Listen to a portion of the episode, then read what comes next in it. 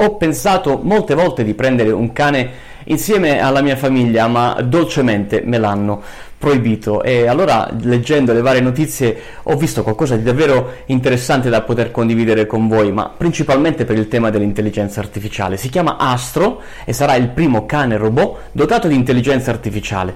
In Florida, nella Florida Atlantic University, hanno messo insieme tre tecnologie: l'intelligenza artificiale con il deep learning, la stampa in 3D per la faccia e la testa del, eh, del cane, somiglia perfettamente o quasi ad un Doberman, e la robotica del, dei suoi suoi movimenti.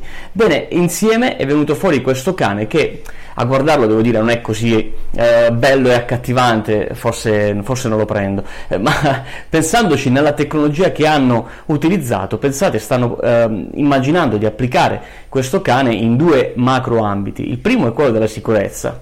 Eh, potremmo vedere in giro dei cani robot che eh, ci danno la possibilità di sentirci più sicuri, in quanto con tutta questa tecnologia, per esempio, potranno annusare se c'è qualche sostanza strana nell'aria, piuttosto che eh, nel tempo poter anche eh, prevedere situazioni abbastanza pericolose anche per l'essere umano, per un poliziotto umano.